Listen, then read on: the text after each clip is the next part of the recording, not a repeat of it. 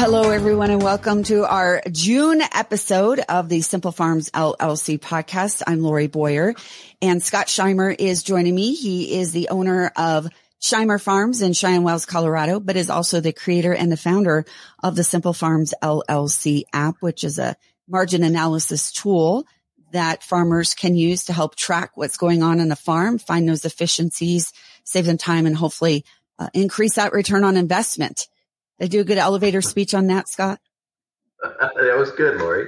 Thank you. Yeah, yeah. Uh, the program's out there to just basically help guys track their daily operations and figure out exactly what it's costing them to produce that bushel of grain, and so they can make a good decision on their marketing end we always do a little farm update when you and I talk as well. But I'm curious because you said you're still trying to get that corn in the ground and we're going to talk about that a little bit. But have you been putting that into the app? Have you been tracking all of these kind of unusual things that are going on right now? You know, not as far as us being delayed because of the moisture, but we can look back in the program historically and see where we were at planting wise. So we do look at that, you know, look back, all right, we had success with this field. What was the date we planted? And an interesting one is last year we got delayed with rains and we picked up some acres very late in the year. And we went ahead and we wanted to put corn on it and look back and we planted that corn on June 9th. And all we had left was 115 day corn. And we still harvested that on October 31st. And it was actually one of our best yielding cornfields out of everything last year. So it gives us hope that we can still do something like that and we're not too late. You know, obviously Mother Nature's got to work with us, but uh, so we're not pulling our hair out quite yet, but we are getting a little nervous. We've had so much rain and we've been delayed quite a bit in getting all our crop in. If we went back and listened to a podcast last month and even a month before, it was a completely different story you were telling us. It sure was, Lori. I've never seen this much rain. I mean, I'm only on my 32nd year of running this operation. I would say this is definitely the wettest spring we've ever faced. You know, we've always had where we get a few hard rainfalls for three or four days and then we get that window. And we've had a few of those, but we have really had to hunt hard to find a field we could plant here and there. But it looks good today. We're actually moving machines and should get a pretty good run here in the next few days. How many more acres do you have to go to get planted for corn? So corn wise, we're halfway. So we've got another 2,500 acres to go and we're still putting millet in, but we do have a longer window with that. And at this point in time, have you had to consider changing corn varieties? No, we kind of prepare. We go with long seasons early and we got all those in and we're working our way to short seasons. So not too nervous. Like I told you, we had 115 day on June 9th and we're down to our 100 day corns right now. So you know it and everybody knows it out there, this equipment we have anymore. And we've modified our planter a lot over the years. It can handle a lot wetter conditions. It's amazing what we can get done in a day.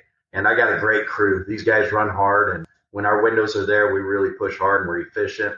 We've had days with one planter, we've gotten 800 acres done in a day. So wow, when we get going, we get going. yeah, you get after it. we do. this is a question I haven't asked you, but it's come up a couple times here recently doing these, these planting interviews, you know, this time of the year and getting these fields ready and such. There are issues when it comes to big rocks and things like that. Had, does, does your area, does Cheyenne County, East Central Colorado, do you deal with those types of things? Very limited, Lori. I've got a couple fields where we have a lot of shale problems. They're on a kind of a slope cliff area right on the southern end of our whole operation. And it's not very prevalent. We've just got a couple fields. So when I hear about everybody else that deals with it, field after field, I don't feel so bad about the couple fields we got to deal with it. So, uh, no, not too big a problem for us. When we talk about farming in general, planting, harvesting, I guess that's something that just doesn't come to mind unless you're dealing with it. And then it's interesting to me on how big these boulders and these rocks can actually be out there and how damaging they are to equipment. So I just thought I'd ask. It's just an interesting thing that just doesn't usually come up. It is. And, you know, we're jealous of those neighbors uh, to the north of us and those regions where they have such rich soil, but then they have other issues they got to contend with. You know, just every one of us has issues. Nobody has the perfect oasis, I don't think yet. all of us have to contend with something unique. yeah, for sure. For sure. With the humidity, has there been any um, pest pressures or have you found any disease or anything as of yet? A lot of talk of leaf rust. I've gone out and scouted varieties we've raised historically. We really had to fight it. I'm finding the varieties we've got going this year, we're, it's not as bad yet, but we are prepared. We got the fungicide actually on the sprayer trailer ready to go. But the varieties I have, they're not showing much rust, but I don't think they have near the yield potential I'm seeing the neighbors look. So I'm, I'm it's a trade off there yet again. always, always, isn't it? always, always. Otherwise, you know, I think we're going to see some leaf rust with the amount of humidity and the moisture, and I think some guys will treat for it, some won't. I don't know the quite the answer still. That's kind of our approach is we'll treat half of our acres and the other half we won't in the end, see how we work out economically. You know, the markets hold up and we get a decent yield and no hail, it pays off. But the, obviously, we're in close to harvest and uh, the alternative can happen and you just got more input laying out there. Never know the right answer, so we try to split it up and do 50 50. There has been some hail around in east central Colorado, maybe a little bit more further west than you and in northeast Colorado. But have you had any hail so far this year? I scouted yesterday and found a little damage in just a real local field, but overall, not a great deal. And I've not seen any devastation yet. So, anything else on on the crops in the ground right now? No, everything's just needing heat units. You know, we've been so cool, but boy, these plants, you know it, with the amount of moisture we've had here, and it starts seeing some sunlight and some heat, everything's going to grow in a big hurry. Yeah, for sure heat units are needed everywhere. I've heard that a few times. And then yeah. uh, coupled with, it's clearer now, but coupled with the smoke that we got from, I believe it was Canada, it was pretty thick there for a couple days. And then we didn't get the sunshine either. Yeah. yeah. We like our blue sky and sunshine here. It's, it becomes depressing pretty quickly when you don't see that. yeah. Yeah. Hard on the livestock for sure. And the last time we talked, you were getting out of the livestock industry. So have you sold the herd now? Yeah, we've gotten out of the herd that we ran through the winter, just a bunch of broken mouth breds, and we got the, out of those. We are now having dialogue with some tenants that are leasing our acres that we'll uh, do some custom care. And we're even looking into a little project that my daughter had been wanting to do for a few years is looking at doing those miniature Highlander fuzzy calves so we're probably going to run a few of those on the place and uh, see what we can do there. Oh, your daughter's taking after you. I can already hear this. I'll have to interview her, but trying new things and diversifying where she's, she's taken right after you. What is the benefit of miniature highlands? Uh, what we see is the market is mainly the front range individuals that have property with uh, some acreage and a horse on it. And they want these things for a pet so that's their market is as a pet. So we're looking into it. We're creating a feasibility. We do have some acreage we could put them on, and uh, I told my daughter we'd give it a shot. What the heck? They're pretty hardy, aren't they? Those are pretty hardy, kind of low maintenance animals, aren't they? I believe so. I believe so. We'll we'll learn. We'll learn the hard way. It is interesting that you're talking about this right now, Scott, because I just got some information from USDA on them working to get more money out to smaller scale farms or hobby farms where people are producing product even on a smaller operation. Now, that being said, we've talked about upgrades to the app before, including a livestock portion, including adding a livestock component to it. Where are you at on that? No, we're still ways off, Lori. We want to keep getting excellent traction with our farm aspect of the program. And I felt like once we've got enough set customers and we're at a pretty lucrative point, then we will probably move on to adding cattle into it. But it, we're slow growth still. Each year, we're adding about 30 to 40% more customers each year. We're not at quite the customer point where I would like to start adding that kind of feature into it. Maybe give us a couple more years, see where we're at. It's just crazy. Every time we turn around, we add more customers they, they have great ideas with the uh, analysis part of the program. So we turn right around and we put what budget we can into it for updates and that. Each year, we've got so many more things on the menu we want to add to the Simple Farms platform to make it more efficient and user friendly. It's no different this year. Boy, there's a lot of things we got on the plate we're going to develop. So we're going to just keep doing that and hopefully, when we get enough numbers, we'll, we'll make the next step to livestock. What year did you start the app again, Scott? How many years has it been around? Yeah, 2019, Lori. And we've always felt like we still got traction. We still had growth, even through the COVID. It was slow, but you know, it was real difficult to get out there in front of customers, especially at trade shows or putting on meetings. So we felt like those two years of COVID really, we don't count those as years we actually had anything going on, but we a little slow at the start. Really excited about what we've gotten this last couple years, and the response has been incredible. And the people we have on board with us are just amazing. Their support and their input on how we could do more with the program for them. With the exception of those COVID years that you're talking about, is it growing as fast as you had anticipated and or projected? No, not even close. Um, you know, looking back now, we know why tech adoption is difficult, especially in the world of agriculture. And adoption is also seasonal. So farmers, we got a narrow window. You know, we park our machines here in the fall, and that's when we run off to our trade shows, and all these sales companies come knock on your door and promote products. And, uh, you know, here we get the machines back in the field in the early spring, and we don't really like to talk to anybody or salespeople. We kind of made our decision at that point. So we got a real narrow window to get in front of people and promote the program.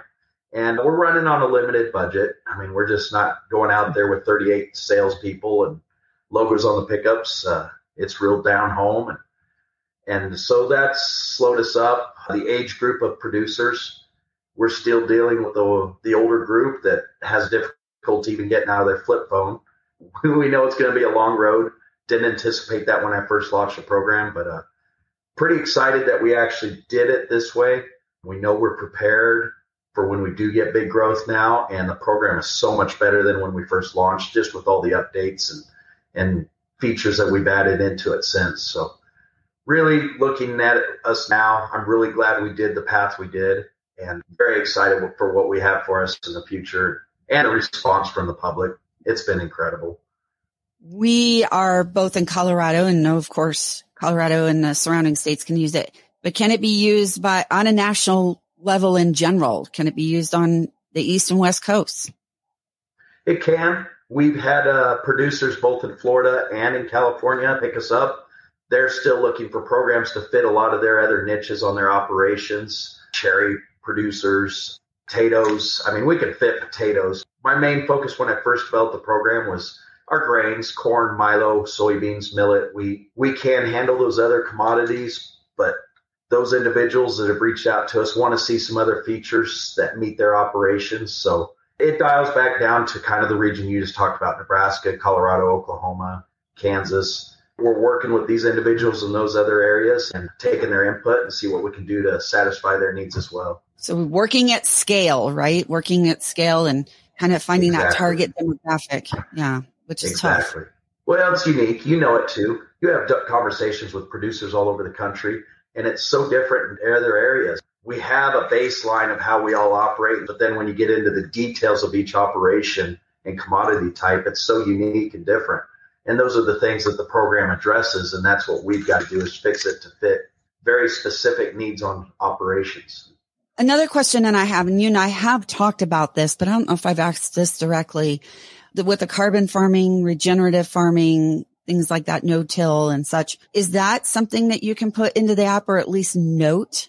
It is, Lori. So we have different aspects in the program, different ways we can look at ourselves, the processes, the applications, and we do plug that into the program. And we can even individually look at those practices and analyze them specifically for the carbon and then pull it out and just generally look at the whole operation. So absolutely, we do utilize those aspects and plug them into the program to see where we're at. Scott, with regard to the carbon farming program, are things still going as anticipated? They are. They're still going well. The products, they had some troubles with some of the application products last year. Just some of the talcs would set up. We're having better flowability with the talcs this year. But even when we had a problem, boy, they had product right to us immediately. So it wasn't a big deal, but uh, that's better all the paperwork. I mean, there's a lot of data entry and paperwork. That's getting simplified. And of course, we're learning. So, you know, both sides are learning more and more. And so, working together with Locus and on the Carbon Now program, everything's getting easier on both ends. And uh, it's a complicated process. So far, so good, and uh, enjoying it and excited about where it's going to take us. Talk about what things will look like in four years from now with the products we're putting in and the process and the possibilities of what the carbon market is. It's, it's exciting, and we know we just got to start day at a time and one year at a time. Looking forward to seeing where this gets us on the other end. Scott, in your opinion, do you see the carbon markets continuing to grow or do you think that they will fizzle out in the future? What's your opinion? No, I think it's something that's going to be yet another subsidy in the industry. There's only so many carbon buyers. There's only so much carbon sequestering that I believe can be done and measured. I think we're going to hit a point where uh, if you're in the game, you're part of it. You hadn't gotten in the game, I don't know that there's going to be the opportunities or it'll be a lot more difficult to. I think it is sustainable. I don't know that it's going to be like anything else. You know, it's always too good to be true. I think there'll always be a revenue point out of the carbon market. It's just to what magnitude, I don't know. I don't think it's going to get astronomical like individuals think it will, but I think it's definitely a, a subsidy for our operation. Good point. Very interesting. Your neighbors, friends, circles at the coffee shop or whatever, what kinds of questions do they ask you about it? More than questions, I think the biggest concerns is getting locked into a contract for a time period and committing the acres. I know probably the biggest one as well is the apprehension of having to do all the paperwork, all the uh, data collection, on top of everything we all have to do already. I'm fortunate. I've got a good staff and they help out in a lot of that legwork. And I can see how that can be pretty difficult if you're just one individual or just a couple individuals and your focus is production, not necessarily the office work. So those are probably the biggest apprehensions for those getting in as a commitment and just the paperwork, the, the, the data entry. Switching gears on you just a little bit, of course, the shrimp farming.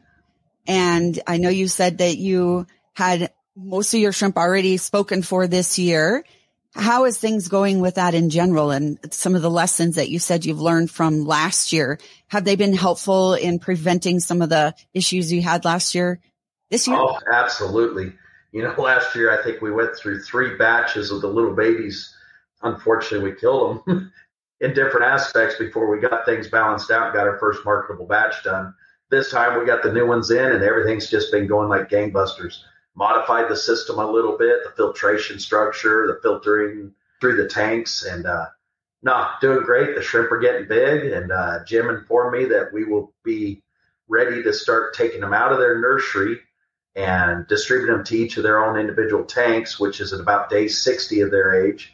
And uh, so we'll be doing that pretty soon. Everything looks great. So pretty excited and uh, hoping we have a real large batch to sell this time. It's funny all I got to do was sample a few that we had, and we completely sold out this last round. So I'm looking forward to having some of my own shrimp for myself. I love talking about it. So fascinating. Is there different shrimp like breeds, or is it a shrimp? No, there are. So the variety we're growing is a Pacific white, so it's a freshwater shrimp, and they say they're kind of the easier to grow. I could not at this point name off the other varieties, but there's tons of, you know, it's just like species of dogs and, or breeds of dogs, sorry. Same thing. There's all kinds out there, but the, the Pacific whites are the ones we're working with. What else, Scott? What else would you like to mention here today of things that are going on the farm? Oh, I think the biggest thing is, is we're just trying to keep our head quote unquote above water. We're wet. It's awesome. You know, I just have to always remind myself, you look at the calendar and where you're at, how much you have ahead of you. Is don't stress about it. You just take it a day at a time, and somehow we get through the process and end up on the other end successful. This time of year, so busy and so much going on, is just a self reminder that we'll get through it. You just take it a day at a time. Still take care of yourself. You know, get your rest, eat well. I think those are important. That'll help you get through to the next day and maybe even budgeting in an extra 10 to 15 minutes a few times a week to put the data into that app. That's correct, Lori. It's really simple and quick. I mean, even for me, I just finished spraying an operation last night, late got home about 9:30 and cooked up a little dinner and just on cell phone submitted the operation for the day within about two minutes. Had everything in and applied to the analysis, so we knew exactly what we were doing there. Thank you so much today. And for more information on the Simple Farms LLC app, the margin analysis tools, we like to call it, what is the website once again? Yeah, it's simplefarms.ag. Scott Scheimer, he is the owner of Scheimer Farms in Cheyenne Wells, Colorado, and also the creator and founder of the Simple Farms LLC app. Thanks for joining me today, Scott. I appreciate you. Ah, uh, Lori, it's always a pleasure. Thank you very much. Thank you, everyone, for tuning in here today. I'm Lori Boyer.